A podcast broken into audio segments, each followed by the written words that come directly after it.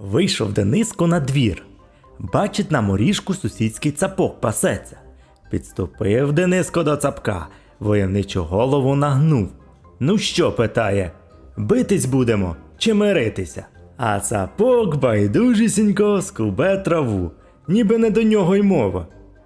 Та ти гордуєш мною? Розпалився Дениско. Ухопив він хлудину і хвост цапка по жишках.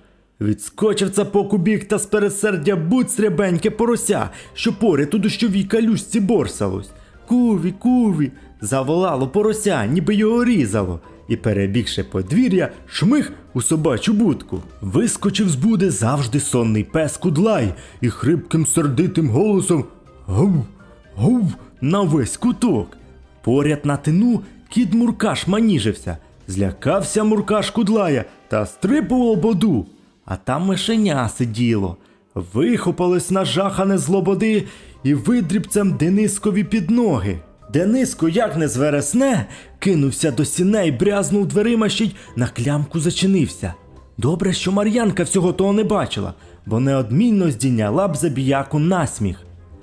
Молодець проти овець, а проти молодця сам вівця, сказала б вона, ще й зневажливо б посміхнулася б.